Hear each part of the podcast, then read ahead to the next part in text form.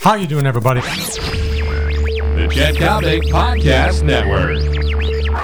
All right, here we go. How you doing, everybody? I'm Chet Coppock, Daily Coppock brought to you by my great friends at American Taxi.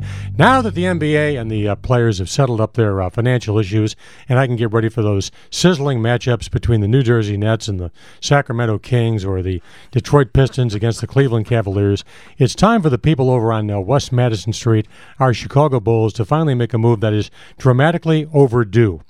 Are you aware of those human fat grams known as the Matadors? The dance team that uh, generally works during the second half and is usually met with uh, a sustained series of yawns. by the way, show me a matador, and what's interesting is there's a 70% chance he's going to have heart failure. And number two, generally they come equipped with stomachs that have their own zip code and area code.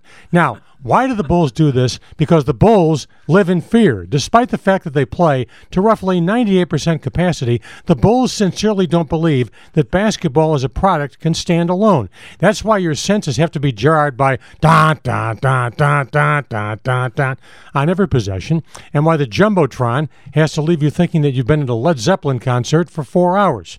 Get rid of the Matadors.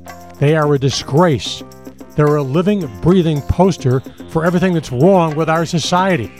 Bulls, Jerry, Steve Schanwald, you don't need the Matadors. Hey, if you want a Matador as a Christmas gift, you don't buy a stocking, you buy two sequoias and hope for the best. I'm Chet Coppock. This has been the Daily Coppock, brought to you by my great friends at American Taxi, the Matadors. So long, everybody.